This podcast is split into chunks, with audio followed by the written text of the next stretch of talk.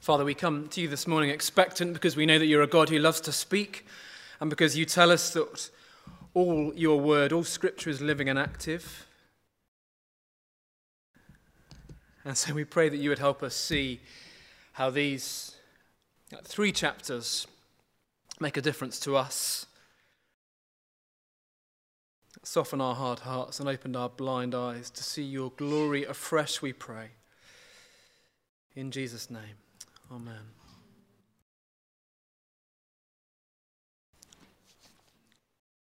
Okay, so um, the plan for this morning is slightly different. I'm aware that this account is probably um, new to a good number of us. It's slightly complicated and convoluted. I want to try and cover all three chapters. And so, what I'm going to do is try and map out what happens between chapter 22 to 24 for the first half or so, and then spend the second half trying to work out what it means, um, how it applies to us tomorrow morning. What, what is it for us as believers under the new covenant? How does Numbers 22 to 24 help us? So, last week, if you were here, you'll recall that the story, in a sense, was the end of an old generation. Do you remember we had Miriam dying at the start of chapter 21, then we had Aaron dying at the end, and then there was the Canaanite victory, that new start against Arad. They march up to the borders of the promised land, and things are looking good initially. And so, our chapters begin this morning outside the land. Israel camped along um, the, the edge, opposite, opposite Jericho, along the Jordan, touching distance of the land that God has promised. They're finally there. But news has spread about them to the Amorites, what they had done to the Amorites. And so Balak, the local king, the local Moabite king, is, is worried. He's in charge. He wants to think, well, how do we get rid of these people? He feels threatened by them. He knows their numbers, he knows their track record and they seem pretty intent on entering where he lives. So, how can he get rid? He's asking the question how can I take them out? What weapon do I use to get rid of this swarm of people on the edge of my land overlooking me? And the answer? The answer is a curse. At least that's his plan. And so Balak, powerful man, contacts a man seemingly well known for this kind of cursing, Balaam. He goes for the best. He, he contacts Balaam, top of the tree, and he is the one they hope will come and curse them and neutralize them and, and hamstring the people so they won't enter. That's his plan. A couple of things to say about Balaam. One is that, it's, it's, that there's good evidence that he existed. Um, what you see on the screen there is a, a picture from an archaeological find from 1967 um, 119 fragments of plaster from a wall, probably a sanctuary. It's about 1200 years old, but tells a much older story of a man called Balaam, who was supposedly a seer of the gods, well known for his visions and his prophecies. So it's likely that he was real. But it's also worth saying, as the account unfolds, we'll see he's, He's got a slightly unusual role. He's a prophet of sorts, but he's also a politician. He, he's a, a witch doctor and a spin doctor. He's a powerful man, somebody with significant authority, who makes a living from words. And so there's a theme right the way through the chapters of, of someone who says perhaps what people want to hear if he can, so Balak sends powerful and important messengers to find the prophet Balaam, the professional prophet politician cursor, and he briefs him with his job description, verse 9. And then God comes to him, sorry, verse 9, and asks, Who are these men with you? Balaam said to God, Balak, son of Zippor, king of Moab, sent me this message. A people that has come out of Egypt covers the face of the land. Now come and put a curse on them for me. Perhaps then I will be able to fight them and drive them away. But God said to Balaam, Do not go with them. You must not put a curse on those people because they're blessed. So God says no. God says, Walk away. There is nothing to see here. You cannot do this. You cannot curse these people because they are a blessed people. And so Balaam, via the officials, tells Balak, I'm sorry, I can't do it. The Lord has refused to let Balaam go with them to curse the Israelites. That should have been the end of the story. I think that should have been it. But of course, Balak didn't get where he was today for taking the initial answer. Everyone has a price. So, no doubt, Balaam has a price as well, he thinks. He sends more important messengers to go and find him. He sends the promise of more money to try and persuade him. But Balaam then is surprisingly unsure. It was an unequivocal no last time they came to ask. But again, he inquires of the Lord. That seems unusual. What was it he was hoping for? The Lord would change his mind, he would see sense, he would come round. And so, verse 20 that night God came to Balaam and said, Since these men have come to summon you, go with them, but do only what I tell you. It's unusual, isn't it? It seems that God now gives the green light. It was red light first time, and now it's the green light. What's going on there? Has he changed his mind? What's happening? Why did the Lord, Lord initially say no, and now he's saying yes? Well, I wonder whether in the initial question, verse 9 is actually really key to this whole thing. So he, remember, the Lord says, Who are these men? And I wonder if there's an implicit contrast there. Who are you going to listen to, Balaam? These men? What authority do they have to summon you? Do you listen to me and what I say? Or do you listen to these men, mere men, and their money and their status and what they say? What matters to you most, Balaam? And you see, when they come and ask again, and the Lord says, okay, green light this time, it's almost as if He's saying, well, their summoning matters more to you than what I think. You want to listen to these mere men and the money they have? Okay? Off you go then. And so he goes. And then we meet a donkey blocking the way this donkey from the Lord. Why does the Lord block his way via a donkey? He's just said he can go, he's just given him the green light. And now the donkey blocks their passage. Again, there are various ideas. It's an unusual story. There are various ideas that people suggest. Maybe it's to do with what Balaam omitted to mention.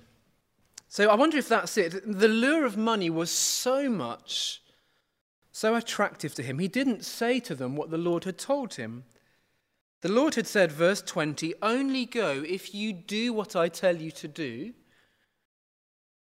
But he fails to mention that to them. It's almost as if he wants to imply that he's got things straightened with the Lord. He's sorted things out. The Lord has come round to his way of thinking. And he forgets to clarify that, in a sense, he's very much a prophet on a lead. He can only go and say what the Lord says him to say. And he, he, admits, he omits from telling them that. He can't curse the people of God, he can't do what Balak wants him to do. But perhaps the promise of money means he goes anyway. And the irony is, you've got this so called visionary prophet, this seer and he can't see the angel of the Lord blocking his way, whereas the donkey can. Three times the angel of the Lord gets in the way. Three times the donkey avoids the angel. Three times Balaam beats a disobedient donkey with a stick. And the final time the Lord opens the donkey's mouth to speak, feels a bit like Shrek. I'm not sure he's on Kids Slot next week, but there's an easy one. Anyway, the Lord opens the donkey's mouth to speak, but as well as that, he opens Balaam's eyes to see what's going on. It's remarkable. A speaking donkey. But maybe more remarkable is a blind and impotent prophet. Here is a man hired by a nation to curse another nation, yet a simple donkey makes a complete fool out of him. A stubborn and disobedient donkey, indeed, whom Balaam thinks deserves death. Verse 29 Balaam answered the donkey. He doesn't say, Why can you speak? He says, You have made a fool out of me. If only I had a sword in my hand, I would kill you here and now. And Yet hasn't, hasn't Balaam just been disobedient? If he thinks the donkey deserves to be punished for disobedience, isn't he condemning himself? What about him? I think we're meant to join the dots. The irony is there for us to see. Balaam is making a noose that he might wear. And so, verse 34, with his tail between his legs, the account continues. Balaam's eyes are open to the situation. He, he sees what the Lord is saying. And so, three times in the chapter, Balaam is met with by the Lord. Again, though, it's reiterated he can't go with them. Or if he goes with them, he's only allowed to say what the Lord tells him to say. Verse 36 the king and the prophet meet for the first time, and Balaam reiterates that again, verse 38 I've come to you now, but I can't say whatever I please. I must speak only what God puts in my mouth. And Balaam, maybe wisely, lays down the law. He's up front and says, I, I cannot say what you want me to say. I can only say what the Lord tells me. What would you do if you were Balak in those shoes? Would you not maybe have a rethink, back to the drawing board? Okay, plan B, is there another prophet we can call on? If I can't curse the people of God, then maybe there's another way I can attack them or something. But he crashes on with the plan anyway. Maybe, maybe he's used to getting his own way. It certainly feels like that as we, as we meet Balak right the way through these chapters. And so he crashes on with the plan and constructs for the first time some altars. In fact, there are three sets of altars throughout the, the account. Let me read it for you. Balaam said, Build me seven altars here, and prepare seven bulls and seven rams for me. Balak did as Balaam said, and the two of them offered a bull and a ram on each altar. Then Balaam said to Balak, Stay here beside your offering while I go inside. Perhaps the Lord will come to meet with me.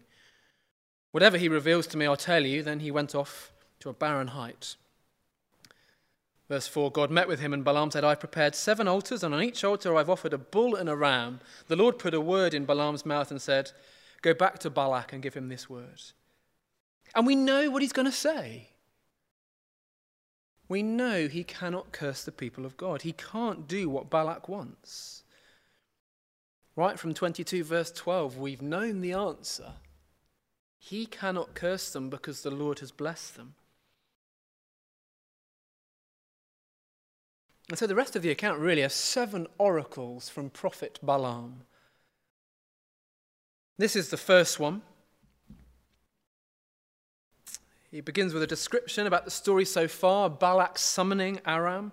Middling bit is the fact that he can't curse them, and the end bit is almost a longing and an admiration to be like the people of God. So, verse 9 there's from the rocky peaks I see them, from the heights I view them. I see people who live apart and do not consider themselves one of the nations. They're, they're holy, they're set apart. He's admiring them. Or verse 10 Who can count the dust of Jacob or number even a fourth of Israel? Let me die the death of the righteous, and may my final end be like theirs. Balak, not so keen on that message, actually wasn't quite what he had hoped for. He was hoping for more of a curse theme going through. And he's not used to getting his own way, to not getting his own way. He's not used to being ignored. Balaam, I wasn't kidding. I cannot curse these people. I can only give you what the Lord tells me to say. And Balak says, I know what we'll do. We'll try a different place. Let's build more altars on a different mountain, see if that turns out any better. Let's have a go there, shall we? And it turns out it didn't. At the next one. Arise, Balak, and listen. Hear me, son of Zippor. It's verse 18. God is not a human that he should lie, not a human being that he should change his mind. Does he speak and then not act? Does he promise and not fulfill? I've received a command to bless. He is blessed, and I cannot change it. No misfortune is seen in Jacob, no misery observed in Israel. The Lord their God is with them. The shout of the king is among them. God brought them out of Egypt. They have the strength of a wild ox. There is no divination against Jacob, no evil omens against Israel. I've told you, I cannot curse them. Balak says, Have another go. Let's have a different altar this time. And I think verse 27, 23, verse 27, is my favourite verse in the account. Perhaps we see something into Balak's head in his worldview. Then Balak said to Balaam, Come, let me take you to another place. Perhaps it will please the Lord God to curse you them, to, to let you curse them for me from there.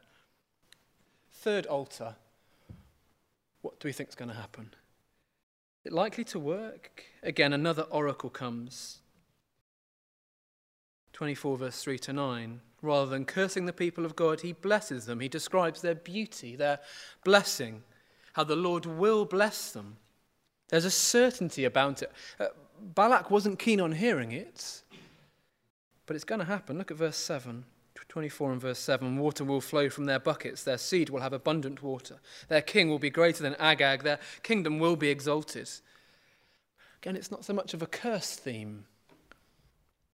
And Balak finally seems to get the message. The penny has finally dropped then of what he's up against. Verse 10 Then Balak's anger burned against Balaam. He struck his hands together and said to him, I summoned you to curse my enemies, but you've blessed them these three times. Now leave at once and go home.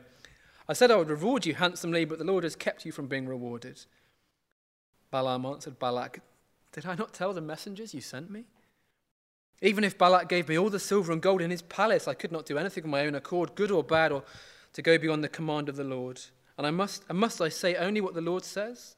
Now I'm going back to my people, but come, let me warn you of what this people will do to your people in days to come. So before he goes, we've had three oracles, we've got four more little ones, and the spotlight falls on Balak's people within the surrounding nations as well. They're all going to be judged by the Lord. Verse 15 to 19, he outlines the enemy nations of Moab, Sheth, Edom, and Seir will be co- conquered. Verse 20, the spotlight's on Amalek. And 21, it's the Ke- 21 to 22, it's the Kenites. And the final one, before Balaam leaves, Asshur and Eber are mentioned as well. And then in almost comedy fashion, the pair disappear. Verse 25, then Balaam got up and returned home, and Balak went his own way. And that's it. It's an extraordinary account, isn't it? Got this greedy prophet politician hired by one of God's powerful enemies to ask him to curse the people of God. Balak takes a while to work out you can't do that. And then we have a talking donkey. And how does that help you on Monday morning? I think there are various themes and ideas that we could explore. Um, Balaam comes up a number of times later in the Bible. He's especially highlighted as being one who is double minded, who has a greed and a love of money. And I think you see that coming through in the account. You can pick that up in various places. Uh, 2 Peter 2, Revelation 2, Jude 11, if you're a note taker. I'll look at them later. So we could focus on the double mindedness of, of Balaam. Maybe we can focus on the fact that God even uses people like that to speak. God uses all kinds of people. Maybe even the fact that Balaam was only able to say what the Lord wanted him to say. And I think those things are there, but they're somewhat in the background. I want us to dig into two things for the rest of our time together. The first thing to see is how not to relate to the true God. The question to ask in the first place is what was Balak doing? What is going on there? What is his understanding of God in the first place?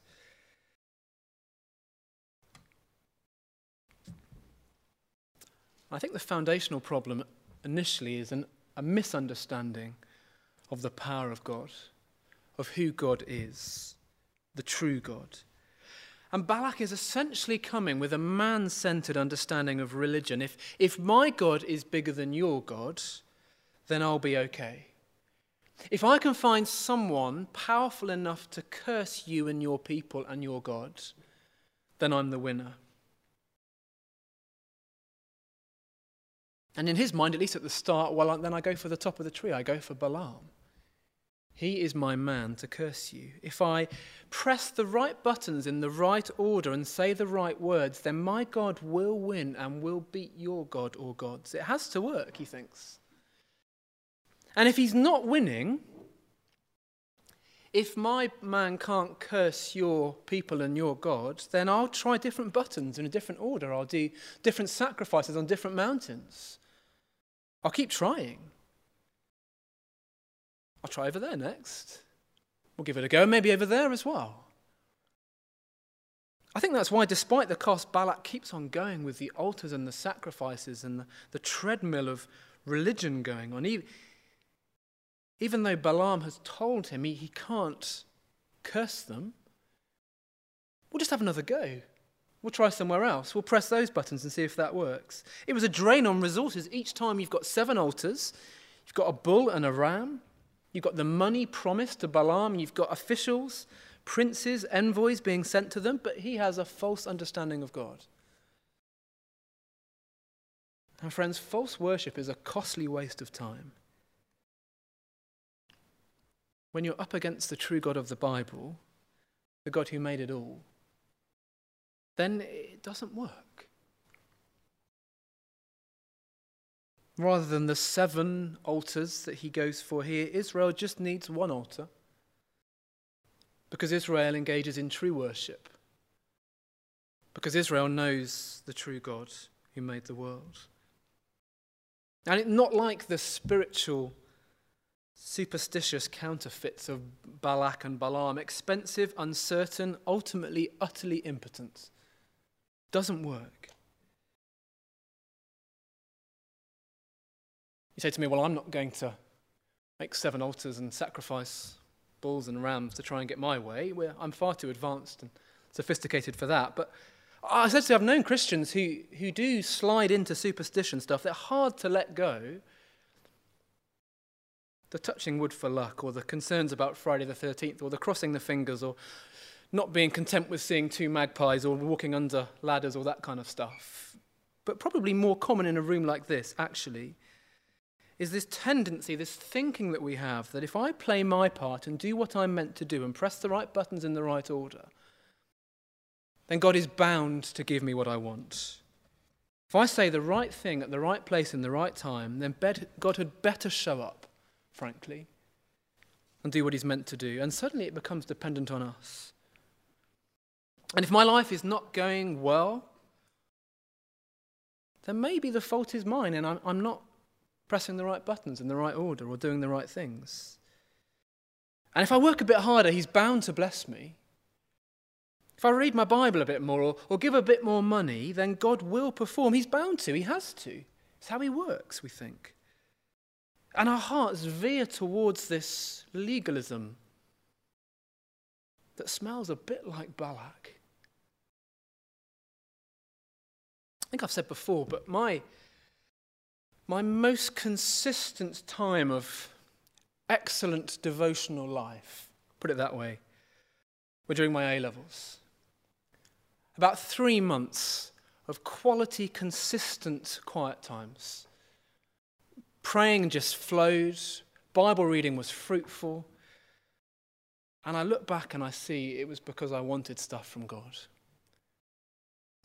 And I wanted to do well in my A levels. So I thought, well, if I do this for Him, then he must give me the right questions. And he must give me the, the results that I need to get here, to do this. And I look back and I'm ashamed, but I still see a heart that veers towards legalism. Martin Luther, the reformer, said essentially that external religion is the default mode of our hearts. And I wonder if he's right. like a computer that automatically operates in a default mode unless we change it. So Luther says, even after you're converted, even if you're a Christian here this morning, the default mode of your heart will be go back to operating on a principle of works, of pressing the right buttons in the right order to get what you want from your Lord. Unless you deliberately and repeatedly set it to gospel mode. Balak and Balaam show us something of how not to relate to God, but, but I wonder if we slide into that thinking far too easily, if we're honest. It shows us something of the default mode of the human heart. It offers us a sense of control, it offers us a sense thinking we've contributed in some sense. And then we're not truly indebted to the grace of God because we've kind of earned it, actually. And maybe then there's a limit to what He can ask of us, what He asks us to do for Him, because we think we've contributed. We've pressed the right buttons in the right order. We've performed the right sacrifices on the right hills.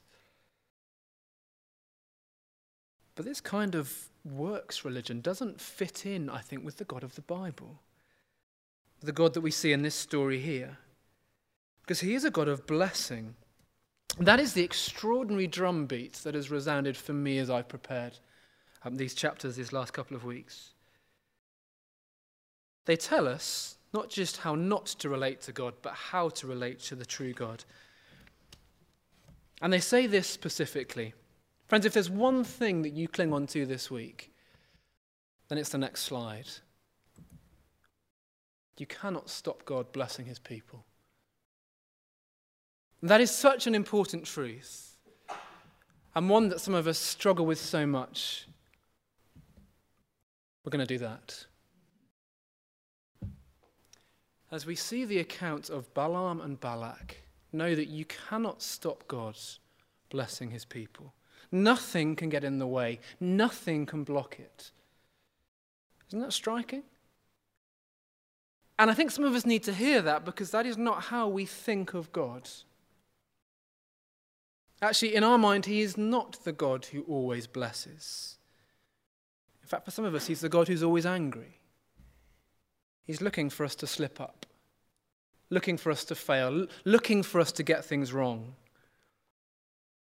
But what we see in this account is you cannot stop God blessing his people. It's a huge contrast to the expensive, uncertain, impotent actions of Balak and Balaam, that no money has to change hands for God to bless his people. No sacrifices have to be made for God to bless his people. Nobody has to be paid off. Why? Because he is faithful and he has already promised to Abraham that he will bless him and his descendants. And when God promises it's as good as done, we can trust it. We might be a fickle people, but he is faithful.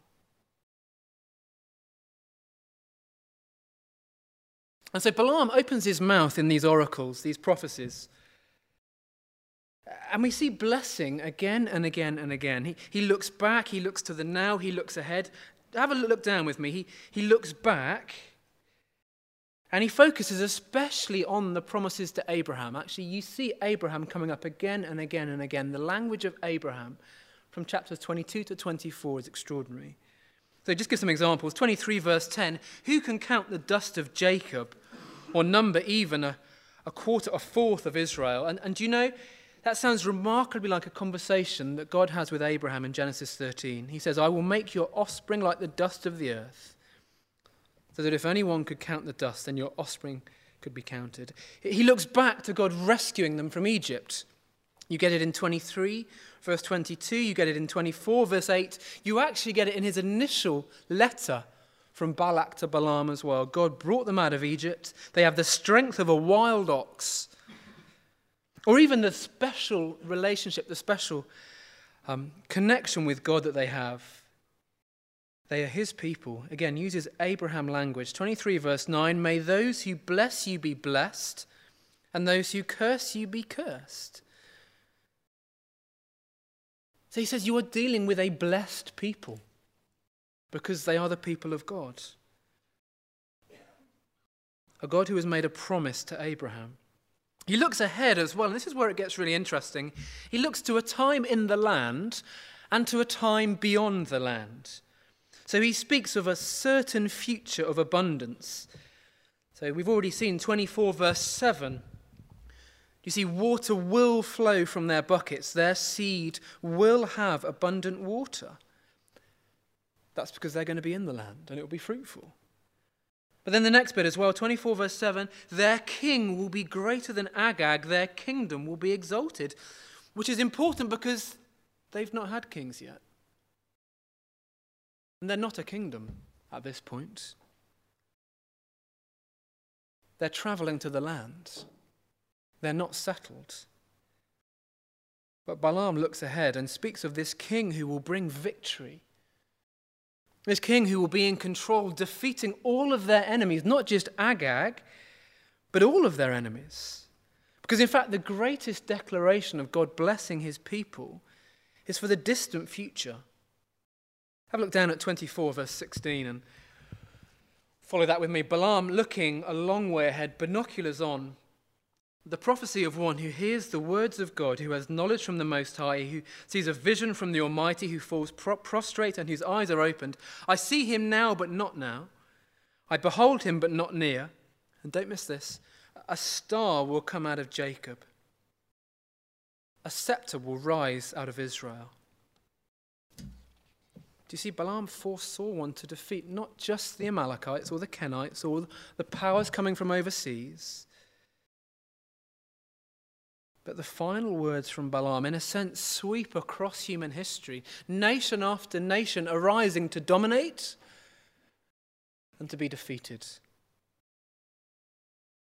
And so, verse 23 who can live when God does this? The answer who can live? God's king will live. Those in his kingdom will live.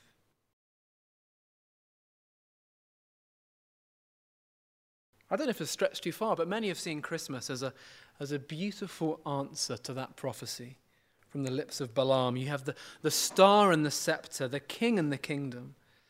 Maybe with the king and the star high above him, and magi from far away coming to bring their treasures and leave them with the child.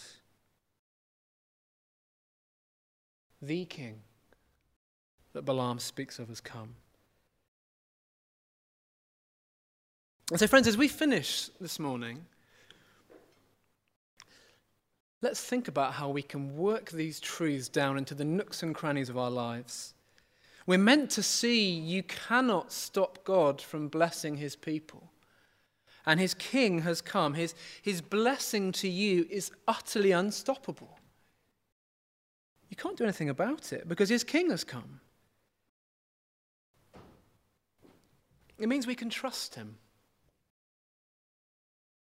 It means whatever's on our horizon, whatever we have in our diary for this next week, that, that meeting, that thing that makes us feel anxious, whatever's coming around the corner for us, whatever comes next, we don't finally have to fear. Even if it's really hard stuff that comes or that we're going through, we can still trust the God who blesses. You, you cannot stop God blessing his people. Because his king has come, and in Christ, as we trust him, he pours his undeserved grace, his lavish kindness on his people. And even in the hard stuff, he's at work, daily transforming us into the likeness of his Son, whom he loves. As we take the Lord's Supper in a moment,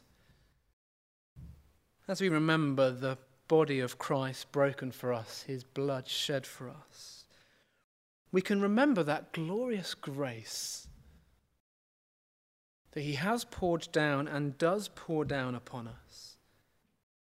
As we remember the death and resurrection of His King who came, so that all His enemies are defeated. And one day that will be seen by all, when every knee will bow. His King has come. You cannot stop God blessing his people. Let's pray.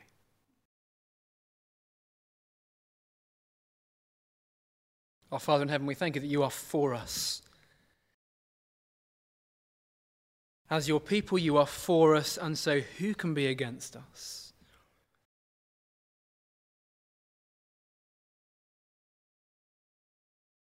Thank you that nothing, nobody, no power can stop you from blessing your people.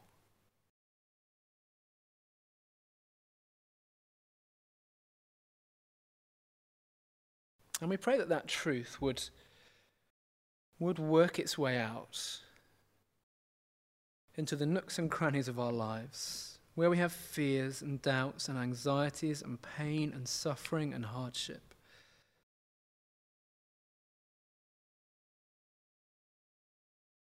Would you help us, please, to remember that your King has come and that in Christ nothing can stop you from blessing your people? In his precious name we pray. Amen.